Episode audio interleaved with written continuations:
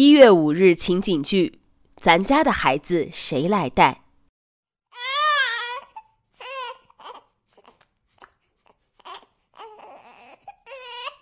老婆，你快去看看吧，孩子哭着呢。他今天也不知道怎么了，一直在闹，我都快烦死了，这一整天就没消停过。那你也得管呢，就凭他这么哭着？那你怎么不管？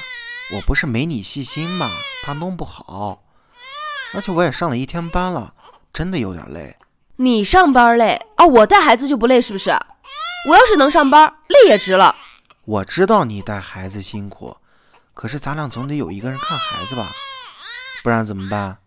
咱们情况特殊，父母又不可能给我们带孩子，对吧？那可以我上班，你在家看孩子啊？那怎么行？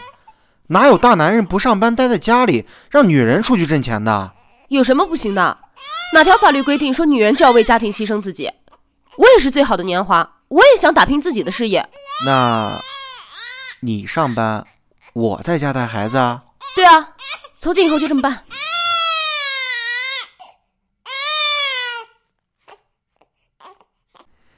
桃子，我知道她每天带孩子很辛苦，年纪轻轻就放弃了自己的工作，可是我们也没有办法呀。